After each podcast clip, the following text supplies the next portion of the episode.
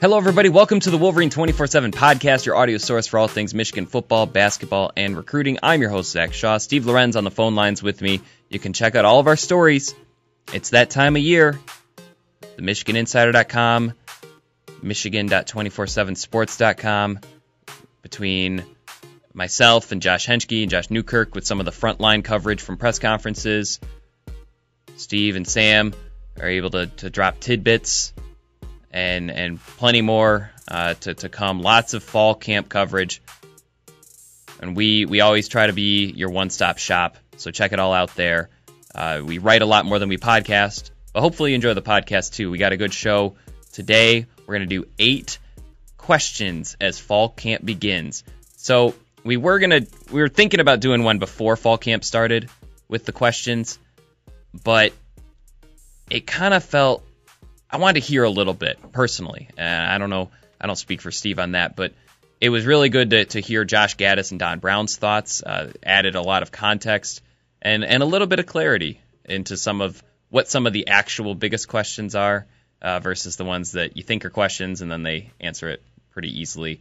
So let's get started. We'll talk. We'll cover a number of different position groups, different storylines. Uh, first one, probably the the one with the least answer because there is no no incumbent, no sure certain thing.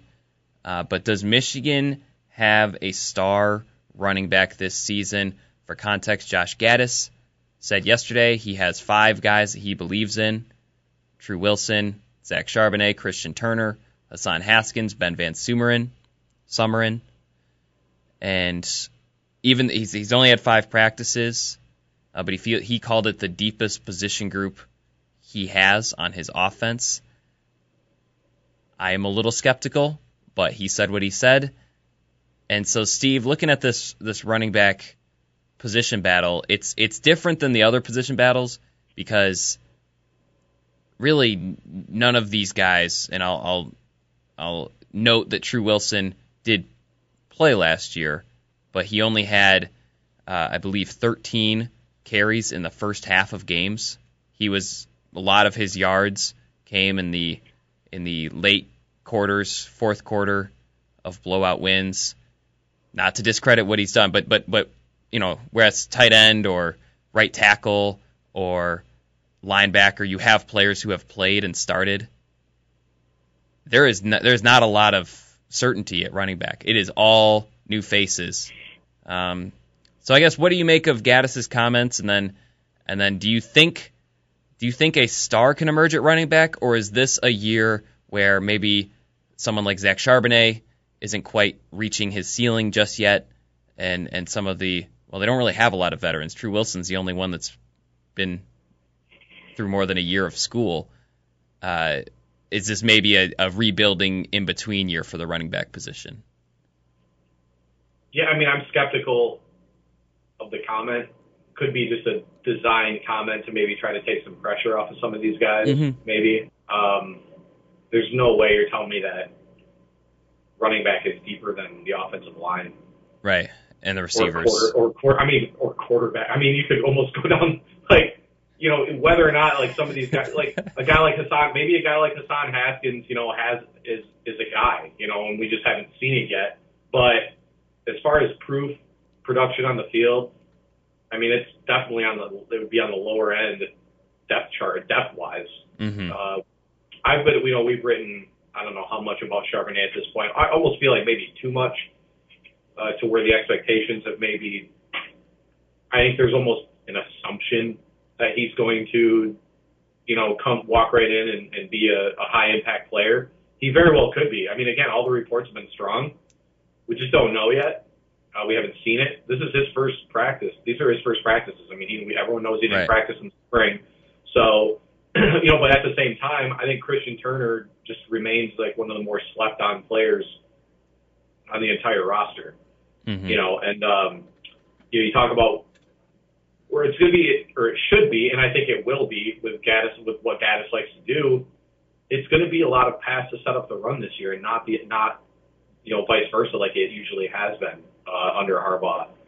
And part of that's because they just are loaded at receiver and have a you know, finally have a returning quarterback who can play at a high level. You know, but a lot of that also is because, you know, I think a, the running back core as a whole is still a little green from top to bottom. You know, yeah, Wilson played, he got a lot of snaps, but yeah, I mean, not a lot of crunch time, bell cow type snaps. Uh, Turner got his feet wet in the exhibition game against Florida at the end of the year last year. And, uh, you know, with, again, but Charbonnet just kind of remains the wild card in that regard. You know, it's like he could be a guy that walks in and, and does make a big impact. I mean, I don't think there's any doubt that there's some belief, maybe similar to the way we've been talking about Daxton Hill as far as will Hill be the starter right off the bat? No, probably not. But you get into like late September, early October, and there's, you know, that that's kind of the sense that there's a chance that that's maybe when he would take over. Hmm. And uh, I think you could say that could be the same thing about Charbonnet. Uh, but again, I, I say that after just getting done saying that I think people are sleeping on Christian Turner too. So I don't. I, I guess I'd say it like this: I don't think the position is dire as what many fans kind of see it as. But mm-hmm. I do disagree. I, I mean, it's hard not to disagree when you to say that they're the deepest. Yeah, uh, yeah, that's on the offense. That's just really hard to. You're bringing back four All Big Ten linemen up front. You know, it's like kind of hard to buy that they're the deepest unit in the in the in the film room on the offensive side of the ball. Yeah, I mean, unless he's being real technical about it and saying, well, they have five sure. strings, whereas there are not five strings of receivers, and there's no fifth string offensive lineman, and there's no right. fifth string core. But that's like that'd be kind of lame. yeah, that's what he that's meant. A, but like I said, could be just coach speak to maybe take some, some of the pressure off of these guys. Mm-hmm. You know. Well, and uh, he's not going to say, yeah. It's, I mean, he's fine. This this will come up a couple times in this podcast because I had this I had this argument earlier on in the in on the radio today, and it's like the coaches, like everyone kind of gets mad when they're positive and they're like, oh, he's just saying that to say it. Try to see it from the coach's point of view. First of all, he's going to be. Most human beings are optimistic people uh, most coaches believe in their team. You know, very very few times, even if you get a guy off the record, are they going to say, "No, the running back's position is is screwed." You know, like they're gonna they're gonna in their head they're gonna try to find a way, and and then publicly they're obviously gonna believe. I mean, five days into practice, this is the time to be really optimistic because you're still trying to get the most out of everybody, and so. Um, yeah, he's going to try to boost the confidence of this group because they all have social media. They all have eyeballs and read and, and ears and hear the the talk about the the running backs. Is that a is that a concern? I mean, that was literally the first question of our you know this podcast, and so as a coach, it's your job to counter that a little bit and and try to boost some excitement. I do think I'm with you though. You know, kind of rewatching Hassan Haskins' film. Uh, I don't remember why I did that, but I did. And, you know, saw Charbonnet's film. I believe um, Barton Simmons pointed out his 100 meter dash time was one one hundredth of a second slower than Saquon Barkley's in high school. Right. And and so he's got really good long speed. Uh, he's a bigger back, but um, Alabama had bigger backs and, and did all right, including a couple from the California from this not maybe not the exact same league, but a similar level of competition. Oh, he played. No, he played very high level competition. Oh, Charbonnet yeah, did. Played, yeah, yeah, yeah, yeah. Marmonte um, league. He was. Sorry, I was just gonna know. Can I just like they don't need like a superstar at, at running back this year? I don't feel like right. I mean, you don't have. I mean, of course you'll take one. Sure. But yeah. I don't think it's like this. You know, like again with with such a with a returning so much returning experience up front and at quarterback I think you just you need a de- I think you need a dependable guy that can make some big plays.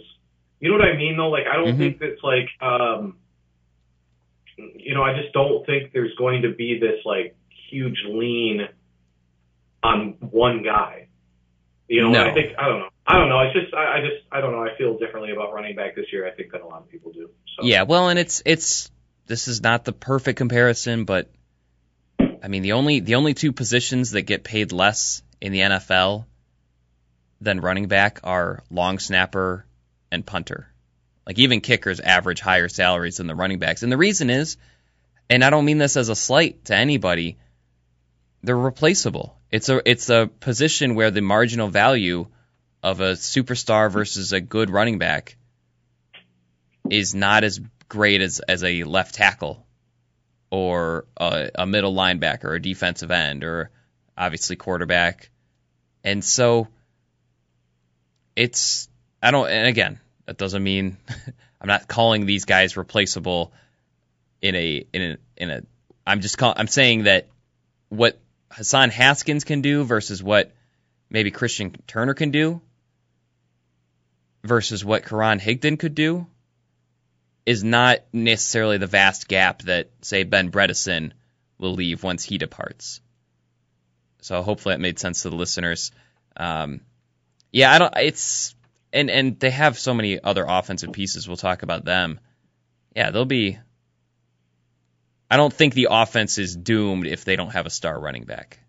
Mm-hmm. And I think that might have been true in past seasons under Harbaugh that's, that's at Michigan. that's what I'm. That's pretty much what I'm saying. Yeah. Like, if you get one, great. You'll, again, you'll take it all day. But if you, you know, as long as you're, you know, you're getting production and you're not turning the ball over at the position, then I think Michigan will be probably happy. And I think, again, I think everything is set up for them to find a guy or two who can be productive just because, you know, there should be a decent amount of weapons all over the field for them to make for the that should allow these running backs at, at the very least time to acclimate themselves and then maybe establish themselves as a as a more of a force. You know? mm-hmm. Yeah, agreed, agreed. Uh, have more thoughts, but we got a lot of questions here. Uh, question number two: Is defensive line a concern area? And Steve, you and I were talking before the show. Uh, we concluded yes and no. So yes, I think I think even Harbaugh said at Big Ten Media Days uh, that the the defensive interior or the defensive pass rush from the interior, there we go, was his biggest concern about the team and how they could improve, which is a very specific thing to say in July. I think that's telling.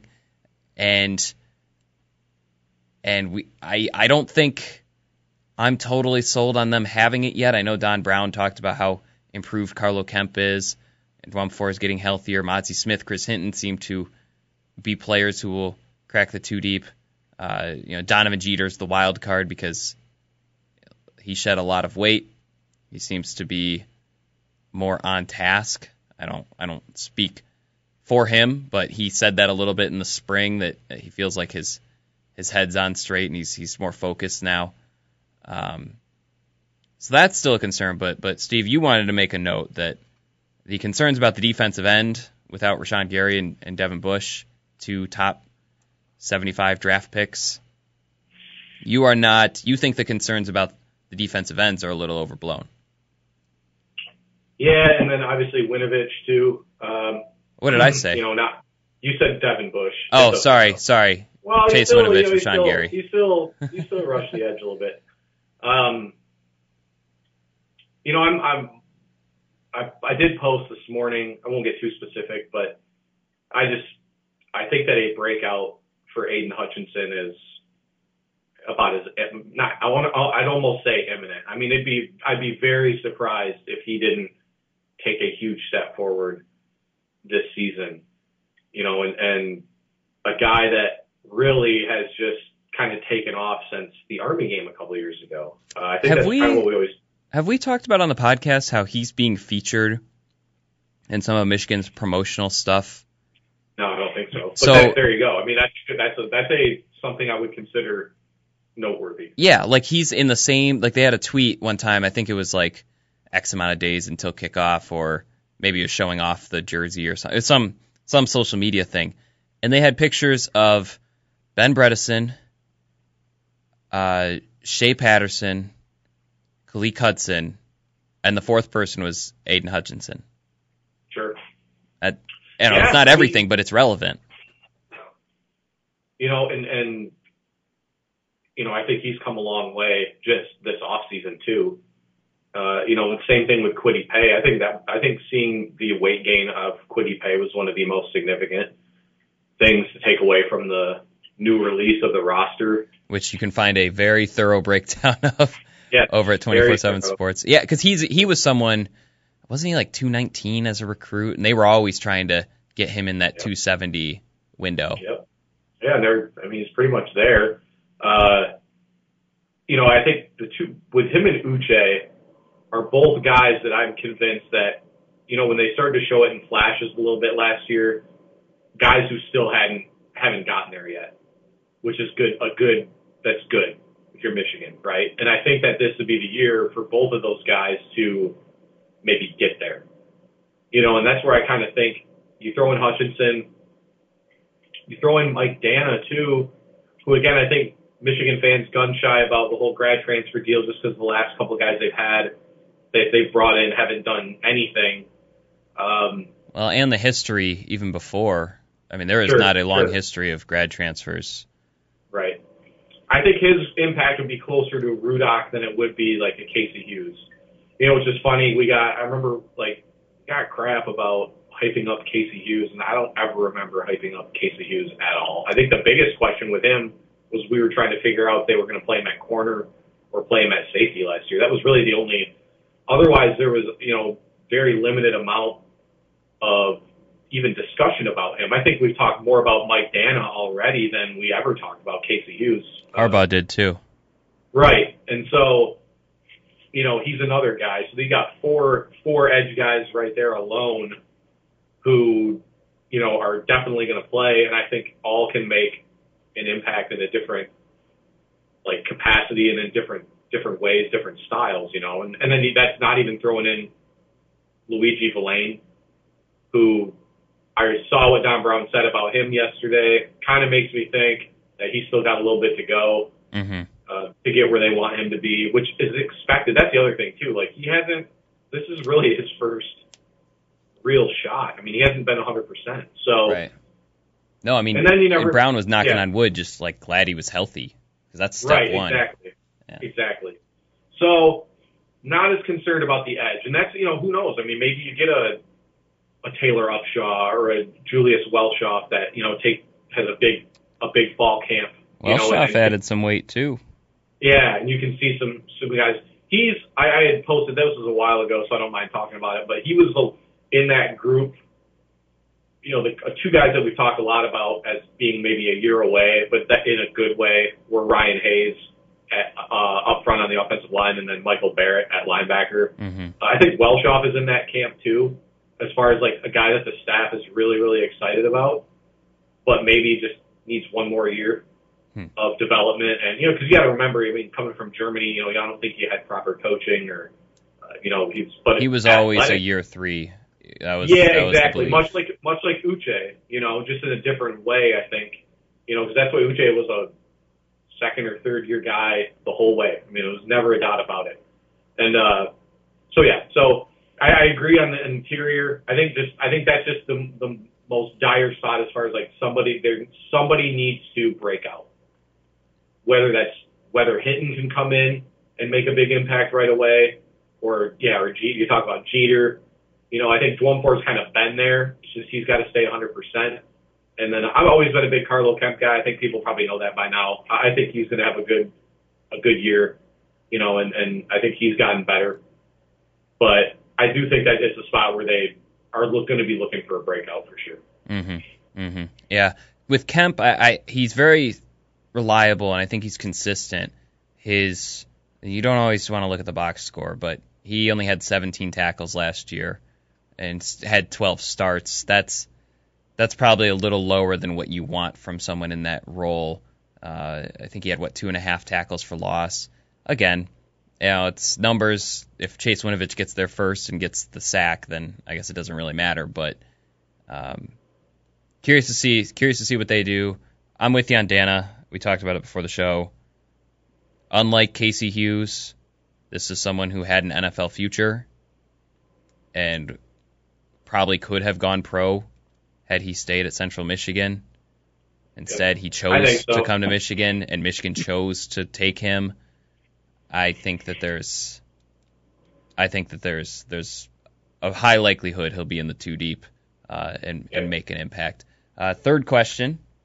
Here's the real quick about Danna too. The thing that people got to remember. I know there's the one thing. I think our couple of the same negative Nancy's on our board Hmm. uh, mentioned how he really struggled against Michigan State last year, and they were like He did. the best team. At, yeah, but that's because he's the entire focus of their defense. hmm You know, and like Right. at Michigan, that's not going to be the case in any game. You know, he's not unless he, you know, unless he comes out and is a star. Now, I don't expect that necessarily, but he's not going to draw the same kind of attention he would have if he was playing for Central. I mean, it's just a fact. You know, and that's that's one reason. Another reason why I think, you know, he could he may be able to produce consistently because he's not going to have to be the center of attention defensively you know, up front for uh, opposing offensive linemen and, and running backs or whoever's trying to block him. Yeah. And just just for those listening who are ready to to pounce if he is not a star, none of us are predicting starter or all Big. Ten Two- or five sacks. Yeah. Yep. I think Too he's in, deep with some production. I think he's in the mix. All right, this question. Should be a little bit quicker, but just want to provide updates on Sean McKeon and Khaleke Hudson. I've grouped them together because they both had great sophomore seasons, and then they did not have great junior seasons, and and they'll even admit it. Their teammates, uh, I know Jordan Glasgow, uh, seemed almost a little mad at me when I asked him about a redemption year for Khaleke Hudson, but it kind of is, you know, and it's it's not just for their NFL futures, but also maybe for their how they'll be remem- remembered at Michigan. Uh, Hudson, not so much, but Sean McKeon got a lot of grief last year. Fans do not like him. Uh, and so, but at the same time, Well, say the vocal minority does not. I don't think the majority. You know, I think most people are reasonable. yeah, yeah, it feels like a little. Oh well, I I Yeah, know. yeah. I know what you're saying. yeah. But The the it's the same people, but it's um, regardless. A lot of people are down on on these two, or if not down, skeptical. But it was interesting hearing Josh Gattis say that this spring McKeon was the second in one of the top two offensive players. Probably a good follow up that I could have asked would have been who's number one. That is a mistake now that I'm realizing it.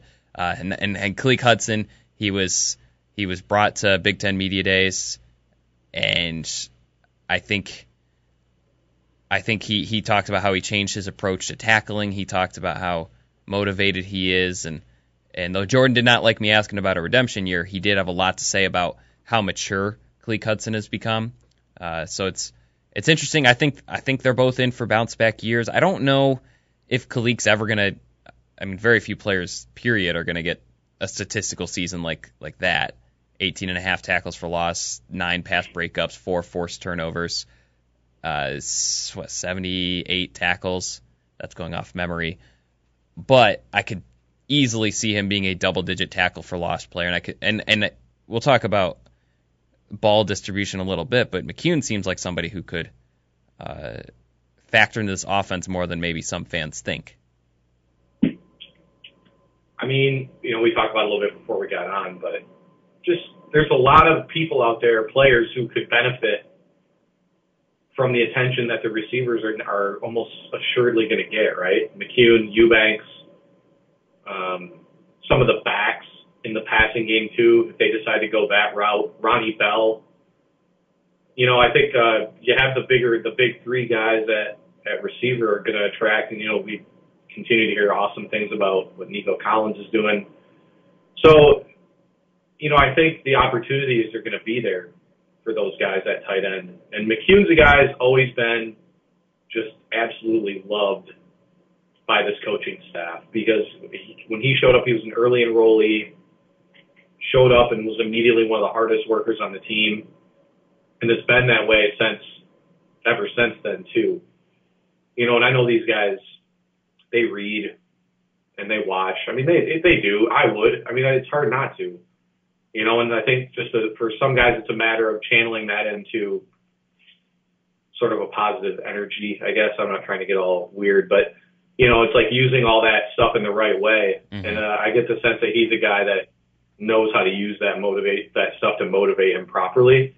You know, so really, again, for him, I think it's going to be just taking advantage of the opportunities. Because again, it's just hard not to see him having many.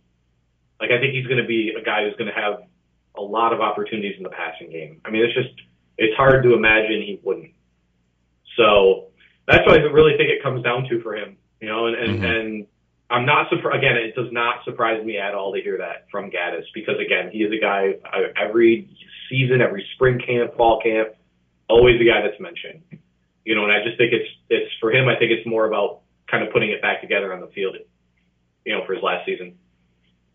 Yeah. Well, and I think one thing to keep in mind is when they're installing a new offense, they need personal opinion. Sean McKeon is one of the smartest players I, I've interviewed. Um, I don't need a I don't know what the ranking would be, but he's he's very smart. He comes off very very intelligent and thoughtful when we talk to him, and I could totally see him being the type that maybe picks up some of the tendencies or the keys or the traits in the spring, whereas some players might need, especially if they're hurt. And you got to remember they were missing a lot of offensive players in the spring too. But I, I could totally see a scenario where his work ethic, his intelligence, athleticism, um, experience lead him to, to be an early favorite under the Gattis regime. Anyway, question four: Where do the freshmen fit in? Uh, we'll do we'll keep this one relatively quick, but looking at some of the true freshmen, I know I know Josh Gattis singled out Cornelius Johnson. Not surprised to hear that. Uh, I, I feel like he is similar to Tarik Black, where he he's super smart. Comes from, he had a 1480 on the SAT. Uh, comes from a great prep school. Um, you know, is the kind of player technically sound that can make an impact early. So not surprised to hear him. Obviously Charbonnet. Little surprised. Maybe I'll get your thoughts on this. They seem to be keeping a very low profile on Daxton Hill. Uh, Harbaugh and Don Brown were both very cautious uh, to to put him to anoint him of anything yet. Uh, I know Brown said it was Woods, Hawkins, Metellus, and then a bunch of other guys. So then someone had to specifically ask about Daxton Hill. Uh, doing the bridge program, still acclimating to balancing football and school. Um, but there are some other freshmen that I do think will play. Mazi Smith, seem I, th- I think he's got to be in that top three or four. Uh, so Steve, I, I, you know we don't have to we don't probably don't have time to go through every player, but how many players do you anticipate maybe losing their red shirt? Because last year was only three. I feel like it could be a little bit higher this year um, even just a few practices in, uh, just because they've got some guys that they feel can make an instant impact. Yeah, I think it'll be higher. yeah, Cornelius Johnson, man. I think we talked. I think I mentioned him. We did a video on him with of the uh, in the podcast when we broke down the class. I said he was a guy that I think people were sleeping on way too much. Mm-hmm. Not a surprise to hear that he's excelling there's a, there's a few wild card type guys like does Giles Jackson come in and look like Sanger still? You know, like can they keep both those guys off the field? Um, Zach Carpenter, we've heard a lot of great things about him up front on the offensive line. Erick All, another one. I, I think All is a guy who could burn his red shirt for sure. Sounds um, like it, right? Yeah, I yeah. think I he's a guy. I know he's a little uh, not undersized, but he's not. Quite, I don't think he's quite your put put the hand down type. I think he's for tight end, a, yeah, yeah, much yeah. more of a receiving threat than a than a blocking threat at this point. Just got to put on more weight. Not afraid of contact. I mean, he played a wing T, uh, played a wing T offense at, at Fairfield High School in Ohio, but has you know just the college game isn't quite big enough yet to do that.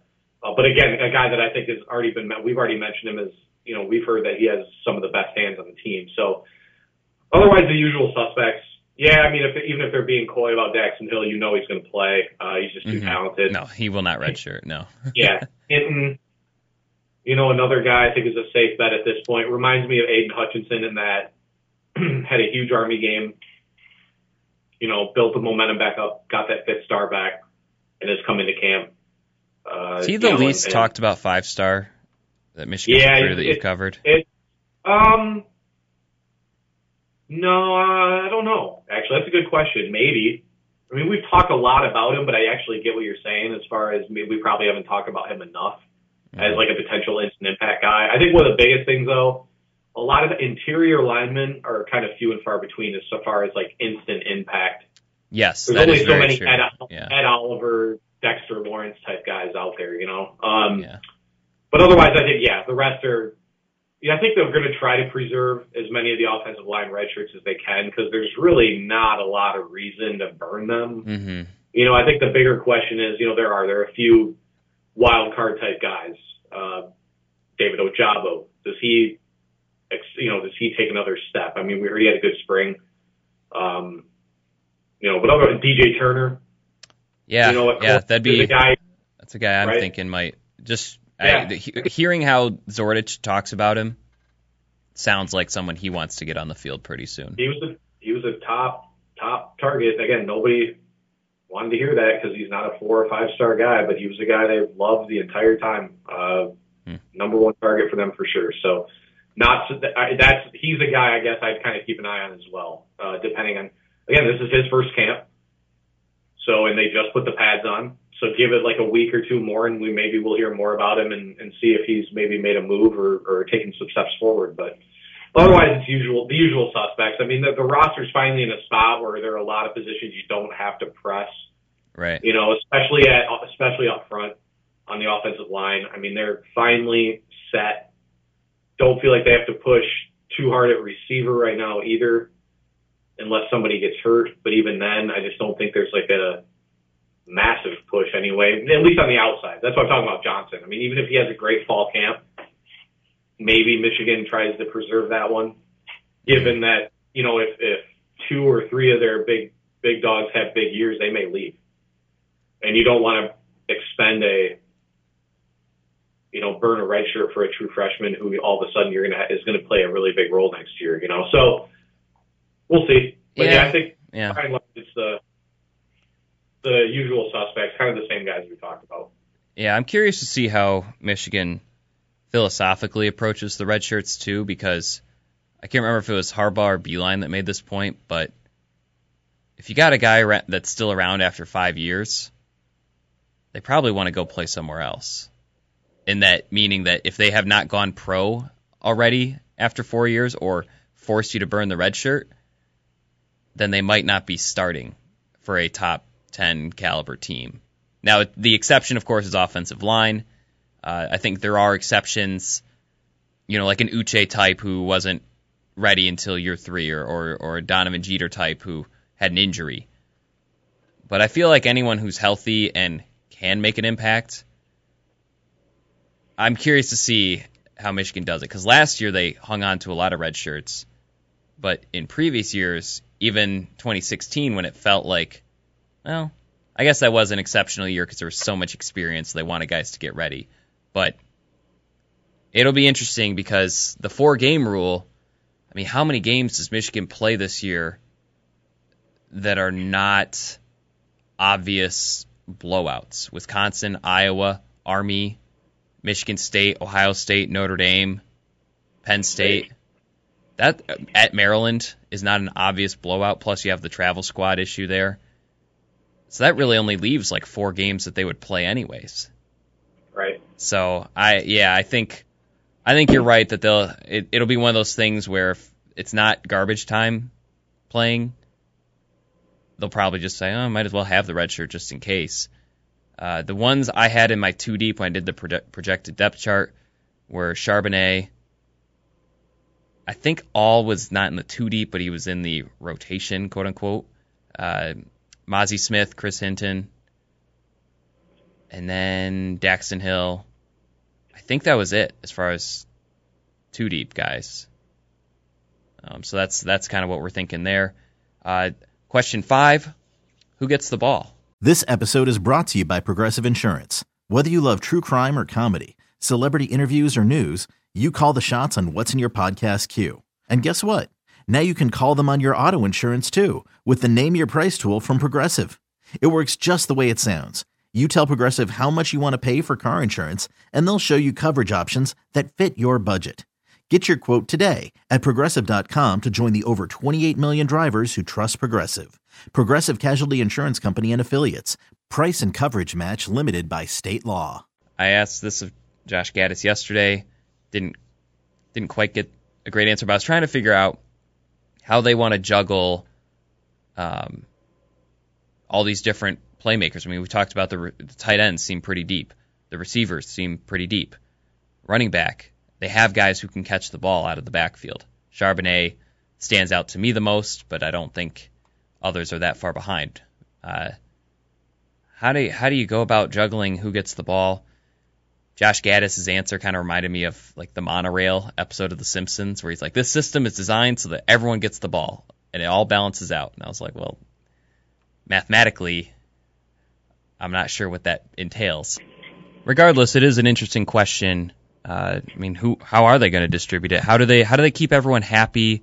And then also one thing, I was reading up on Joe Moorhead this summer and about how he's not a big believer in rotating receivers. He likes to have the same personnel uh, so that guys don't become predictable. People don't say, "Oh, Eddie McDoom's in the game. There's probably an end around coming," or Ronnie Bell's in the game. There's probably an end around coming. So he doesn't necessarily want guys to be specialized. And I, I imagine Gattis, and the way he talked yesterday, he said he doesn't want he doesn't want anyone to have labels. He wants everyone to be kind of positionless almost in in the skill position plays. And so, yeah. Um, I don't know. I don't know how they divide the balls uh, or the divide the targets or the throws. Obviously, Peoples Jones is someone that you got to get the ball to. I think I think Tarik Black, if he makes the full return, uh, Nico Collins, Sean McKeon. But should they be rotate? I mean, you know, you you touched on it earlier on the show. Knowing that McKeon and possibly all three receivers could be gone after this year, should they make an effort to rotate a little bit more and try to get guys the ball more? What, how would you approach it, Steve, if you were if you were in charge of this of this offense? I mean, I don't you don't rotate for the sake of rotating, right? I mean, but mm-hmm. if you have guys that are talented enough who can make plays and give the defense enough different looks, then why wouldn't you? Because I like I agree as far as like you know the end around stuff, which looking back I mean, yeah. I mean, it was just it got to a point where. Are the Jabril Peppers? Yeah, you know how we. Play, I think yeah. we talked about how they really could have used him in so many different ways than they did offensively. You know, and and uh, so I think you know if you have a core of guys who are good enough to rotate in and out, where yeah, where you're not by without sacrificing predictability or unpredictability or however you want to say it, then by all means. And I think that there's some possibility there. You know, we talk about Sainer still, who you didn't mention, you know, and, sure. and uh, yeah. Eubanks as another guy, you know. So, I mean, as far as how they, you know, to me, I mean, it should, the answer should be simple as like, as far as like, how do you distribute it? Throw the ball to the open guy. Right.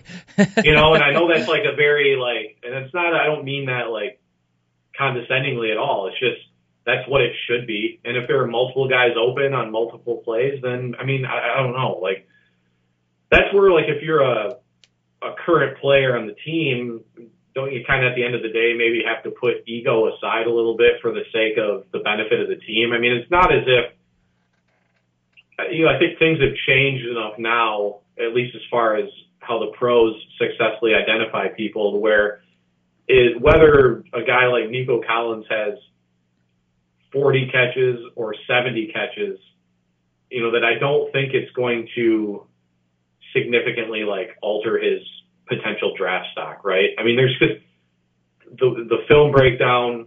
You know, it's like if if their offense is just a, it turns into a well-oiled machine and there are guys open all over the field, you're not going to throw it to the same guy every time. I would imagine, depending on a lot of variable factors. But you know, I, I just you just got to try to get it to whoever's open, I suppose. I mean, that, that's just the only really way I can answer that one.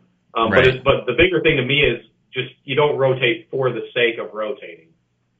You know, so I agree with Moorhead's philosophy. If they didn't have six receivers who were ready, well, then you don't play four, five, and six. You know, but if you do, if you have five that could that you are you believe are capable of playing and capable of giving a defense different looks. And I think in that case, I think you do want to play them because mm-hmm. then you can get one, two, and three, maybe some rest, have them in full force at the four, in the fourth quarter if you're playing in a big game. well, because game. because Clemson rotates their receivers. I, I I don't remember who wrote it. I'm sorry to, to whoever did, but but they wrote an article about how Clemson would have designated receivers, and and when there was time to rotate they would have them run go routes to tire out Yep. the cornerback, and then they would Yep. just swap them out, put a new guy in. So there is Smart. some benefit to it.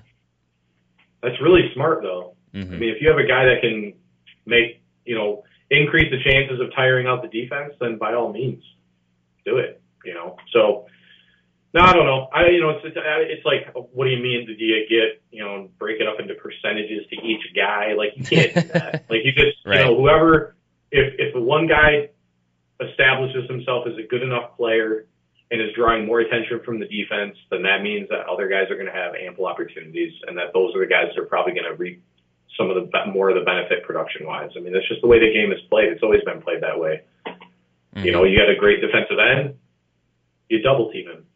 So what does that mean? That means the guy on the other edge is going to have a lot of one-on-one opportunities. You know, and so it's just that it'll be that push and pull type deal. You know, and it, I mean, it, it, I'm interested to see how it, you know, at the end of the year, how many, who's got how many receptions and how it kind of goes. But I don't really think there's any way you can predict hmm how how exactly that's going to Yeah. out. Yeah, fair enough. That's basically what he said. He said our scheme is designed to get the ball to the open guy who can make plays. It's like, okay. Sometimes, sometimes it's just so simple that it that it works out that way. Anyways, next question: Are the Wolverines crunched for cornerbacks? So obviously, Michigan really likes Lavert Hill.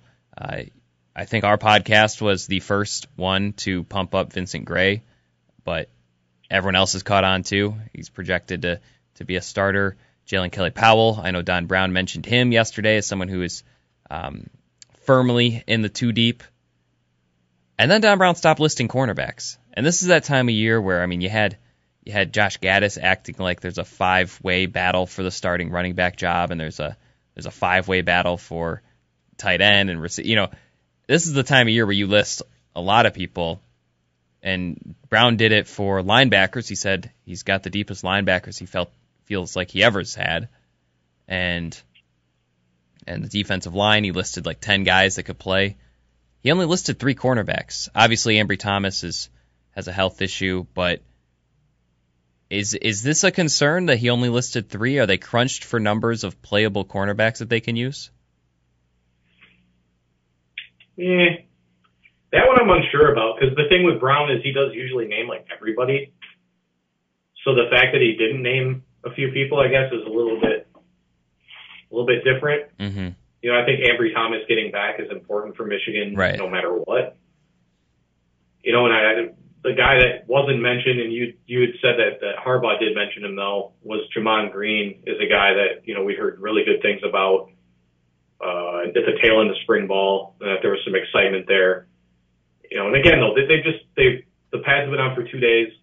you know, you mentioned DJ Turner is a guy who Zordich really seems to like too. We have seen true freshmen come in, not you know not going to be one or two, Right. but right.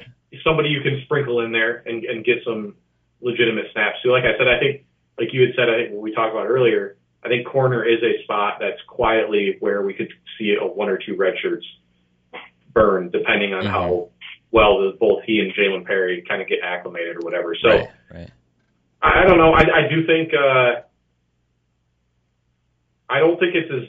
I don't know. I, I keep. I feel like I keep saying this, and, and people probably think I'm blowing sunshine. I just don't think corners as big a concern as what people think it is. You have a stud on one side of the ball, no doubt, right? I mean, you have Lavert Hill's one of the best cornerbacks in college football this year on one side of the field. You have ample. I think Brad Hawkins we're buying in on uh, as a potential nickel Mm-hmm. Jack Brown mentioned that. Yeah. Right, right. You know, Daxton Hill's going to come along. Now, I know they're playing him at safety, but, you know, depending on, you know, say J'Marick Woods keeps it up, maybe move him down at nickel or even cornerback, depending. And then you talk about DJ Turner and you talk about Green and Gray. And, like, the thing about, you know, people have been kind of poo-pooing on Michigan's cornerback recruiting, but, you know, these younger guys like Gray, Green, who were top targets, that they haven't even really gotten an opportunity to play yet. So it's hard to nitpick. You know, they're, they're a time like this was going to come at some point where guys who hadn't played a ton were going to have to step in and play, right? So it's to me, it's like now this is the time for that. Now we have, now we see what these guys are made of, and then you kind of go from there. So, but again, I wouldn't deny like you know, Ambry getting back and 100% healthy is is paramount because I, I mean he's been a guy I thought was going to really have a big breakout year this year. Mm-hmm. Yeah, I think I think they're okay. I mean, were, uh, Michigan's five days into pra- five practices, and I, I don't think that they are too concerned yet. I think what you might see is at some point it's going to become a little bit more apparent when Ambry Thomas could come back, whether that's week one, after the bye week against Wisconsin, or later on in the season. I don't know. Um, but at some point, Michigan's going to have a better sense. And I think if you, if if Zordich comes out and says, I don't know, Sammy Faustin has moved to corner, he's taking reps there. That's when maybe you start to think, okay, they're feeling a little bit of the crunch. They're feeling a little bit of that numbers pressure. Um, but for now, I don't think it's a big deal. Harbaugh did mention Green, Gemon Green, and, and DJ Turner. Little surprised Brown didn't, but maybe maybe there's a reason for it. And so so we'll see. I, I think I think they're they're a little crunched, but it all goes away if Thomas can can make a can make a return, or if someone else has a good week. Some I mean in life, sometimes people have good weeks and sometimes they have not as good weeks. Uh, so maybe maybe you know Great maybe- advice. yeah. What's that? Great, great life comment there. That was really good. Sometimes they have good weeks and sometimes they do not. Yep. Happens all the time. really well, wise. remember real, about corner though. Remember the other thing we talked about was whoever does play, whether Thomas is back right away or if it takes a few games. I almost get the sense it would make sense to just rest him at least for the first two games of the year. You get a bye week in week 3 Mhm. You know, I, I you, you got to think that. And again, I think Army's going to be a formidable opponent, but I also kind of think it's maybe gone a little bit too far as far as people thinking that like Army could win. You know, I, I know they gave Oklahoma a game last year, but I mean that that doesn't. it was in the middle of the season. It, it's a di- it's a very different team than what Michigan has with a much worse defense. Yeah. I, I, I know I know what you're saying. You know what I'm saying? Like Army's Yeah. going to be a challenge. I'm not saying they're not going to be a challenge, but uh, you're getting people that like think it that they're picking it as like a likely or like the ten likeliest non-conference upsets or something like that. You know, it's like especially though in the passing game, you know, it gives you a couple weeks to get maybe these young guys hmm real reps in a real game at a packed stadium. You know, and and so that it's not as if you know you're not going to South Bend to open the year, right? And I think, and even even you go to Wisconsin, I mean, who knows what their quarterback situation is right now? You know, so I don't know. I mean, it's just going to be interesting, but but I just there's time I think for these the younger guys to get their feet more wet. That is the one position I think Michigan has the most flexibility to ease players in. Because I think, Right. you know, yeah, Army probably won't beat Michigan, but you are going to need certain position groups to do well in that game for for Michigan to be successful. Uh, next question though, best Michigan offensive line since blank. So I wrote a story coming out of Big Ten Media Days looking at the depth. Uh, I got to talk to Ben Bredeson extensively about this deep offensive line, the skill. I mean, the fact that their second platoon is all uh, either really, really, really coveted targets, like a Nolan Rumler type, or experienced uh, players. Ryan Hayes, Chuck Filiaga, Stephen Spanellis has been in games. I'm I I don't I didn't study offensive lines when I was nine and ten years old, but I I gotta I gotta think this is the best one since I don't know 2000 maybe. They had multiple draft picks. Uh, Uh, you're skipping over the whole Jake Long era. I mean, there was but but really good. does this line? I don't know. How does it compare in your eyes? It's a hard question. I mean, dude, that was a long time ago, but I do know. I mean, for a few years there, you have Jake Long manning offense, uh, Patrick Omameh with the Rich Rod. Even the early Rich Rod offensive line wasn't that bad. That had a, I think, three or four pros on it. Did Omameh and Long line up? I thought Omameh came. No, Mommy was later. after. Okay. Sorry, that's why. That's why I said even like one of Rich Rod's first offensive lines had Molk, had Schofield, had Lewan, hmm had Omameh. I mean, all four of those guys played in the pros. Three of them are still playing in the pros. Right, Right. Um, Yeah, 2011, well, 2011 line was that used to be the was solid. standard. It was a good. I yeah, feel like this is a little better though. I They could be. They could be. I'm just saying. I don't. I don't. I don't think we want to go too far back mhm. to say that.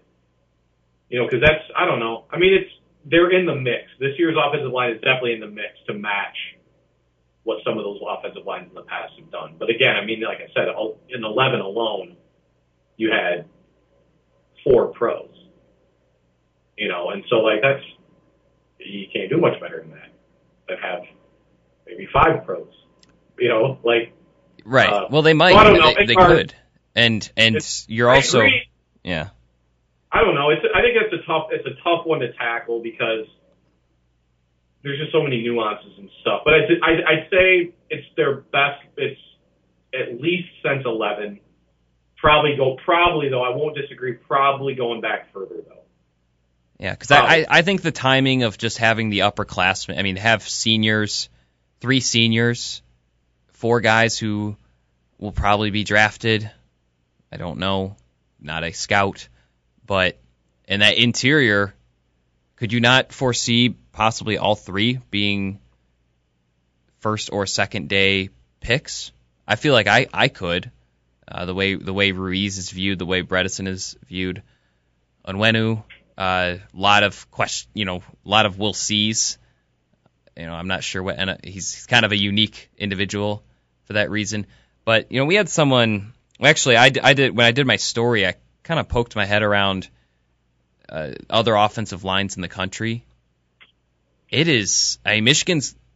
It it sounds crazy, but Michigan very feasibly has a top five offensive line this season. You know, Georgia, I think is is elite. Oregon is super elite, but some of the typical mainstays, Oklahoma lost four starters, Wisconsin lost three and a half, four starters. I mean, this is going to be a line that that mauls people, and it's it's deep, it's experienced. I think they've got the right coach for them and their system. Uh, that's it's a huge plus. Personal personally, I think it's the best position group Michigan has. I know some people are high on the receivers or other groups, quarterbacks, but to me, that's why I brought it up. I don't actually know what the answer is, but uh, try to try to phrase, frame it a different way. Uh, last question, and you know we you know Steve and I love to do this. Let's talk special teams, special teams position battles. Um, I I I surprised Steve because I actually I had Brandon Kornblue on my sh- uh, on the radio show last week, and he he thinks that there really could be a, a battle at punter. I know Will Hart just won Big Ten Punter of the Year. Brad Robbins did not look good as a true freshman, but I will say I did the research last year when I was previewing Br- Brad Robbins' season. A lot of the best punters in the country, if you go look at who has the most punting yards per average on average, a lot of them really struggled their first year. Most of them didn't even play their first year. Most of them redshirted, uh, but a lot of them really struggle. So if he comes back healthy, I think he's done a done a couple camps or events and has has has convinced some in the in the special teams community there could be a battle. Um, I could see them also just saying, "Will it's Will Hart's job until he loses it," uh, and then Quinn Nordine versus versus Jake Moody. That's the big interesting one. No, I think the they've I think it's been oversimplified because I think both of them are good at the other things, but Moody's been labeled the reliable one. Nordine's the big-legged, emotional one, uh, maybe with a higher ceiling but more inconsistency. Interested to see how that goes, and then return game. They can probably put anybody out there with the new touchback rules. It's not quite a big thing, but I would guess that they give it to Ronnie Bell and Mike Sainristil still gets some run too. Uh, but I think Ambry, well, obviously if he's not healthy, he's not healthy too. But I think they're going to try to give it to guys who aren't playing 70 snaps a game or aren't expected to play 70 snaps a game. So I would guess Bell or Sainristil. still. Any thoughts on the special teams? Seems like they're in a good spot. I think this is a, a very good special teams unit that Michigan has. They're in a great spot. I mean, that you bring back a lot of guys that were already on the unit last year, coverage units, which are super important. You know, that's that's one of the it's just never talked about, and I say every year that it's never talked about, but you can talk about winning the battle, of field, the field position battle. You know, that's why I did. I don't see why you go away from Donovan Peoples Jones at punt returner. Uh, he led the Big Ten. In oh, yeah, I didn't mention that. Year. He's he's he's got to be solid with what he. Right. Even though if even if he's playing like a lot, I mean, he's just he's a veteran back there now. I mean, you got to play him in that. You got to play him in that spot. Like I said, he led the conference last year in average. I'm not sure if he led in yards, but I I bet him he did if he led average. He yeah um, he did because right. Michigan's defense also forced a lot of punts. Yeah. Right. So you know, you have you have him there, and you know, punter. Again, I mean, here's the thing: uh, if you have a battle at punter and at kicker with what you got last year out of Hart and Moody, then that's a great. That can only mean a good thing. I mean, it's if Will or if uh, if Brad Robbins is challenging Will Hart, that's a best case scenario for Michigan. For what it's How worth, for what it's worth, yeah. I don't know that he officially is. That is he just I mean, some if, yeah. Right, but what, either way, but we so we do know with Moody and Nordine though mm-hmm. that that that that's a legit. Yeah, how many teams? How many teams in the Big Ten would take either one of them as their starting kicker right now? Right, absolutely. Eleven, and it is. It's a, it is a pick your poison. You know, I think Moody's got a better foot than I think people maybe realize. Yeah, I, and I think I, Nordine's more reliable than people think. Right. I mean, they they saw him. Yeah, not enough time for that argument, but no, I know, I agree. They both but, were number one ranked kickers in Kornblue's Fab 50 rankings, and well, and so, a lot of number one kickers have gone on to the NFL, or top tier kickers in in his rankings.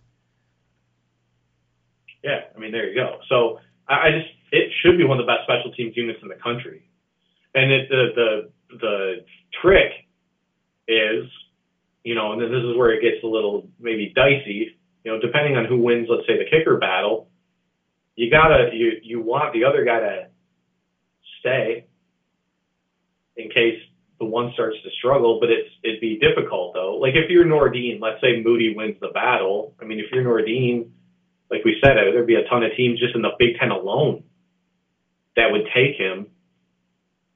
Wouldn't you leave if you were him?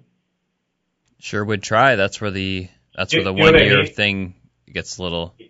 Right, right, yeah. but still, I mean, it's and so um, even though it is a good problem to have, there's still pressure to pick the right guy because you may alienate the other guy. And again, if I was in that position, I think you know, I I'd say, okay, it was a good battle, but I want to play. If I'm that close to playing here, then I could definitely play somewhere else. So mm-hmm. why would I just not go to play? How am I ever going to get to show my abilities?